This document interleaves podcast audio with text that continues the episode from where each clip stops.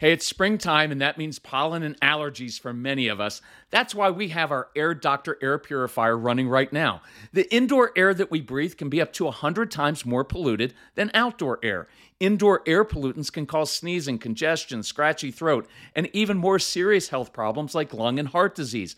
That's why we rely on our Air Doctor, the air purifier that filters out 99.99% of dangerous contaminants so your lungs don't have to. This includes allergens, pollen, pet dander, dust mites, mold spores, and even bacteria and viruses. Air Doctor comes with a 30 day money back guarantee, so if you don't love it, just send it back for a refund minus shipping. Head to airdoctorpro.com and use promo code CALM, and you'll receive up to $300 off air purifiers. Our podcast listeners also receive a free three year warranty on any unit, which is an additional $84 value. Lock in this special offer by going to AIRDOCTORPRO.com and use promo code CALM.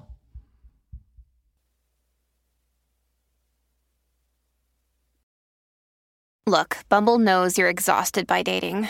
All the must not take yourself too seriously and 6 1 since that matters. And what do I even say other than hey?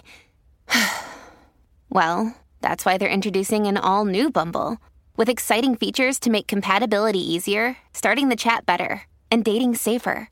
They've changed, so you don't have to. Download the new Bumble now. So, what's better than ending the day yelling at your child at bedtime because they don't want to go and you're exhausted, right? That's what happens. Or maybe waking them up, yelling at them, because watch how that works. When you want to get them to bed, they won't go to sleep. You finally get them in bed, and then in the morning, they won't get up. And that's for many reasons. Maybe it's anxiety about school, whatever it is. But oftentimes, the beginning and the ending of the day is just brutal.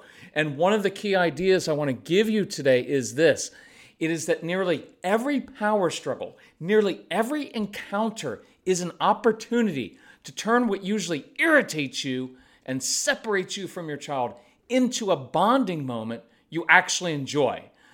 Now, I know that seems like, oh, sure, how can you do that? That's what we're all about here. And that's what we're going to talk about today on the Calm Parenting Podcast. So, welcome. This is Kirk Martin, founder of Celebrate Calm. Um, you can find us at celebratecalm.com. We uh, understand what you're going through because the person you're going to talk to is our son, Casey, who was. Uh, difficult at bedtime, morning routine. And so, so much of this we draw on is from our own experiences with our strong willed child, who is actually now an awesome young man who will help you put together any. Any uh, resources that you need within your budget, we will give you ideas if you email us at Casey, C A S E Y, at celebratecalm.com. And we had experience with about 1,500 kids who came into our home, and we've worked with almost a million families. So, what we want you to know is you're not alone. And so if you're like, oh, you're describing our child, good. It means you're not alone. It means you're not some awful parent who did something wrong. It's just you have to take a different approach with these kids. So even if you don't struggle with bedtime or uh, morning routine, this will be very helpful to you because we're going to take you through the process and how you begin to redefine your objective and, and, understanding that relationships change behavior more than just trying to change your child's behavior. And I'm going to go through two or three examples today. These all come from recent phone consultations um, with, with different parents. And I love the phone consultations because the advantage I have is I'm an outsider. You are too close to this, and I am able to look in from the outside and say, oh, I see where this is falling apart. And it's really cool that uh, when we're able to do this and then follow up with people and see, okay, we're gonna we're gonna get that breakthrough because we've been stuck in this area. So First thing I want to talk, let, us talk about bedtime first. So here's the situation. Again, you can apply it to your situation. You may be a single mom, a single parent, uh, you may be a grandparent. But so in this situation, it's two parents with two kids. And so it's uh, they go up to bed and then it's just a nightmare because one child goes to bed easily and the other one is one of our kids who just doesn't. And so I'll encourage you with a couple things right off the bat. Let's redo let, like let's choose a couple times of the day and begin to make some changes. And one thing I'd encourage you with is don't start the, start off saying, "Okay, kids, time for bed," because you may as well just cue, hey, do you want to fight right now? Because I'm trying to transition you from doing something you really enjoy to going up, and it, it's a trigger. Those words are a trigger. Kids, ready for bed? No, they're not ready for bed, right? And so it just kicks off. Those very words actually are a trigger. So I'd encourage you, you don't even have to use those words. Just lead, begin to lead. You walk upstairs, you get the book, whatever it is. And I know you guys have all been told this, right? Like, well, if if you just have a routine, right, and you're consistent with your routine every night and you read to your kids and put them to bed, they'll go to bed on time and you won't have any problems. Well, the problem with that is you've done that and you've done everything right with the strong willed child, and yet it doesn't work because they're different. And what works for uh, uh, most kids won't work for them, so you're going to have to do it differently.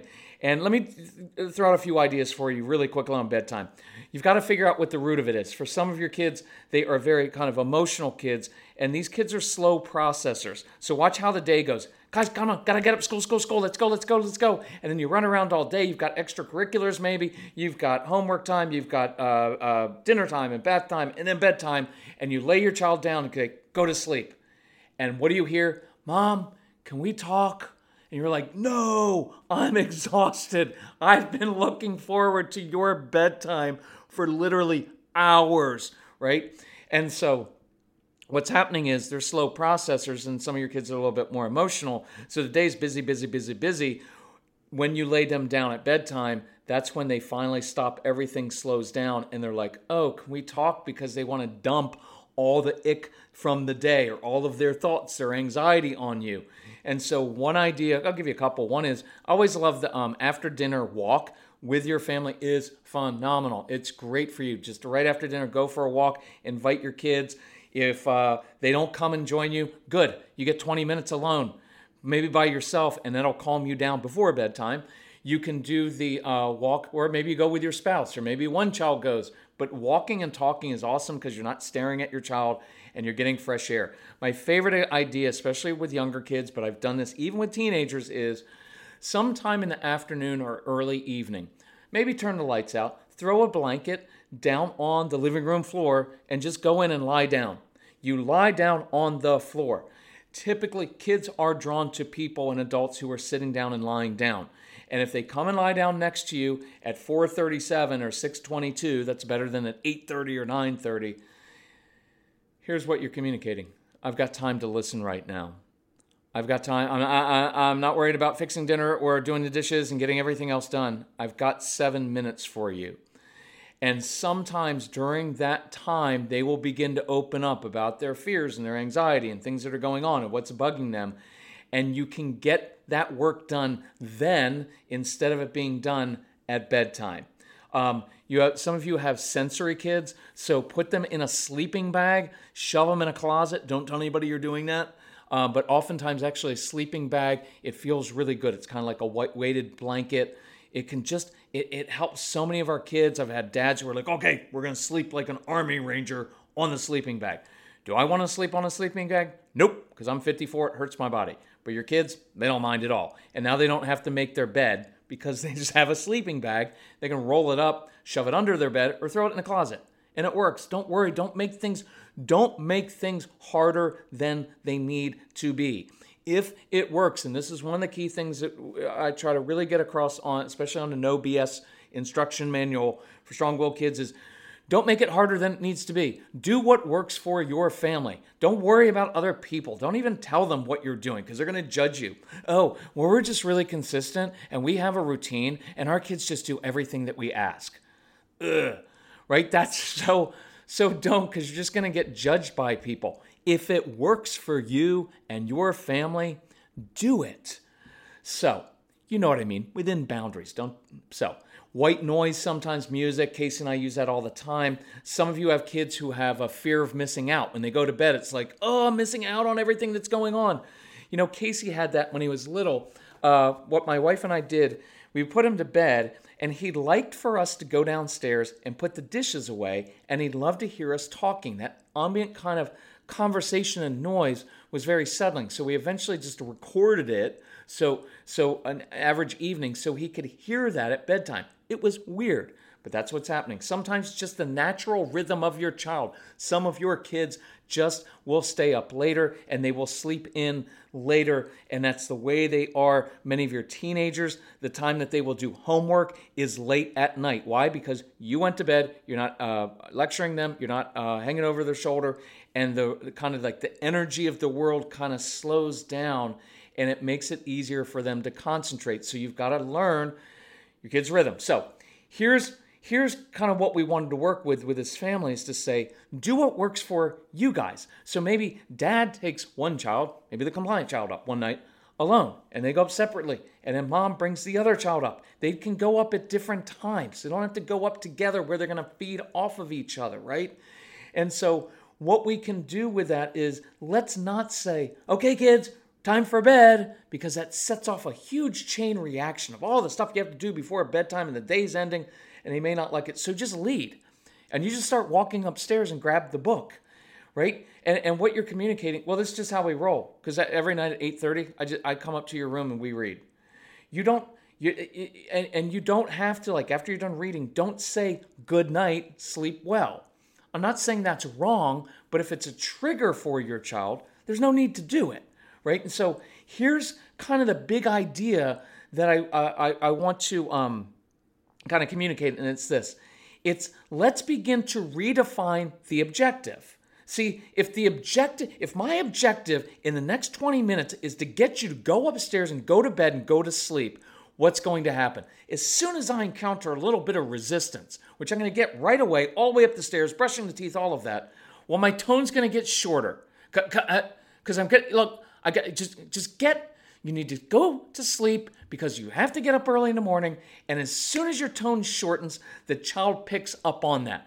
They will internalize your own anxiety and your frustration. What happens? They will resist more and it begins to spiral out of control and they won't go to sleep. And that day ends with you being frustrated at your child. And if you're a mom, I guarantee you're going to go downstairs after that and you're going to feel guilty the rest of the night because you put your child to bed and you love that child, but you end up yelling at them before bed or threatening them sometime. But if our goal, if we redefine the objective, and the goal is to bond for 15 minutes with my child at the end of the day, now I've changed because now my goal, I'm, I'm just reading. And my tone becomes becomes a little bit sweeter. And, and, and, I'm not anxious and I'm more patient. And the child begins to relax into that. And the child doesn't see there's nothing to fight against. And you're more likely to get your child to go to sleep. Now, I'm perfectly fine with saying, see, my goal is to get you, you go to, we're going to your bedroom at this time. And the rule is you don't get out of your bed, you don't come out of your bedroom. But look, you can, this is just being honest with you. For many of your kids, you can't make them go to sleep at that exact specified time because that exact specified time is arbitrary. And it's based on when you want them to go to bed. And I understand they need to get a good night's sleep, otherwise, they're a bear the next day. All of that I understand. But some of your kids, no matter what you do, they're just going to take a while. So if I create a relaxing environment and they're up there, I've just change the whole tone. And I just encourage you to try that and try changing the language of that. Because what I want you to do is turn something that's frustrating every single night that you dread over an arbitrary time into a bonding opportunity that you actually enjoy. Because the more that you enjoy your child in that, and this isn't giving in, it's not like, oh, I don't want to fight with you, so you can stay up till 11. Not at all. Have your boundaries on it, but begin to redefine it. Um, let me give you a, a, quick little example as well. So we've got this uh, uh, daughter, and um, like many of your kids, she just likes to wear the same clothes over and over again. So mom's very smart, finds what the daughter likes, and just buys like three, four, or five of them, maybe in different colors. That's how I do my clothes shopping. If I find something that's comfortable, I just buy a few of them, and I don't have to go for a few years. I'm a guy. It's the way I roll. So here's the deal. But when this mom actually takes her daughter's clothes and washes them, this daughter will not wear the clothes it could be for weeks. And there's something about it that the daughter doesn't like. So we talk a lot. Last week we talked about the idea of ownership. So let's give her some ownership of it. And what we had found out in the phone consultation is this daughter's actually really creative, and she um, she actually makes little houses for her pets. So I was like, okay, she's creative, she's good with her hands. Why don't we just turn this over to her and say, hey, clothes need to be washed, but I don't care how you do it. So you could make your own washing machine. You could do it out of you could do it out of a cardboard box. You could do your washing machine in the sink. You can do it in the bathtub. However you want to do the washing machine doesn't matter to me. There's nothing wrong with doing your clothes in the sink. When we traveled to Europe to speak and to do other things, we uh, case we, we do our clothes in the sink because that's all that we have and it works just fine. And the daughter can choose what she wants to wash it in. Again, within your boundaries. But if she has a certain shampoo that she likes and it has a certain fragrance, who cares? We just want to wash it in the water and be reasonably clean. And how do you want to dry it? Do you want to dry it, hang it on this, and make your own clothesline and dry it in the sun? Guarantee it's going to be really stiff after that. But if you want to do it like that, I, I, again, the idea of ownership is within my boundaries. I literally don't care how you get it done. As long as you get it done. If you want to be creative and own it, good, go for it. And so, what we've done is we've taken away that power struggle, given the child responsibility for cleaning her own clothes, because if she's responsible for it, she probably will wear the clothes more often because she knows how she did. Anyway, hope that makes sense. But here's another big one morning routine. So let's switch ages here because now we're talking with um, uh, a, a nice family uh, and we cover a lot of ground in these phone consultations. It's so interesting, especially when you have a husband and wife on the line, because you can hear how they approach things in different ways. And then I can be kind of the mediator, um, which is uncomfortable at times, but I really enjoy it because I can be the outsider looking in. So here, so we've got a tween teenager who's always late and um, rushing out the door, and all the dad says, "I just want him dressed and out the door on time without a big fight, without having to coddle him and lay out his clothes every day, and without having to scream at him. And so we came up with the idea of let's have dad handle this. Let's have mom step away because sometimes moms do kind of everything, and I want dad to handle this in the morning. And so we found out from this uh, uh, about this child. Tell me about strengths. What does he like? Okay, he loves fishing. Loves, loves, loves fishing. Does dad love fishing? No. But we bond. We always take an interest in what the child is interested in because that's what they're curious and motivated by. And the child likes rap music. So here's where we begin to redefine the objective. If the objective is to get you in the car on time the entire morning, from the time I wake you up in the morning till the time I lecture you and I tell you what to do and I remind you to put on your clothes and do this and brush your teeth and you've got to eat and come on, let's roll. Get your backpack. Come on. Why do I have to tell you again? And can you hear all that anxiety causes your kids to move more slowly? And it just makes me really frustrated. And I begin to snap and I only notice the. And what happens? And this is what I want you to, uh, uh, to encourage you to know is all of these things that we do about our own anxiety and yelling and our lecturing and all those things, they don't work. They don't accomplish the objective. That's bad enough. So, one, it doesn't work. What you're doing now doesn't work. Men out there, dads, well, it's my way or the highway. I'll teach him how to do it. Well, you've been doing that for the last four or 14 years. It hasn't worked. It's not working. And secondly, you're hurting your relationship with your child because they won't listen to you now because it's always, it's never good enough and you're always negative and you're always yelling. And so it doesn't work. So let's redefine the objective from getting him in the car to every morning, I'm going to bond with my son. So when we wake the child up in the morning, guess what we're asking about? saying, hey, if you get dressed, get downstairs in the next 12 minutes because I like interesting time limits. I've got some really cool fishing videos that I found on uh, YouTube. And while we're eating breakfast together, we can watch those cool fishing videos. If you get in the car at the right time, I will allow you to listen to one rap song on the way to school, and I'll actually act interested in it. And I've actually found a couple um, rap artists that I looked up to see what their stories were and and see i'm taking an interest and i'm bonding. Instead of sending a child away from me i'm drawing him to me. And you know what ends up happening in these situations? You end up bonding with your child over something and that gets them moving more right? So it's the relationships that change behavior more quickly than anything else. And i encourage you if you're struggling with this reach out to us. We will try to give you ideas The, uh, I will tell you if you've got teenagers, I can almost guarantee you you need to go through the No BS instruction manual. Is 25 action steps that we put together that will, I guarantee, they will change your entire relationship. They will, they will motivate your child. They will um, change that whole dynamic. If you want to do a phone consultation, just look up under the products, under the big sale that we have. It's under there. If you need help, ask Casey.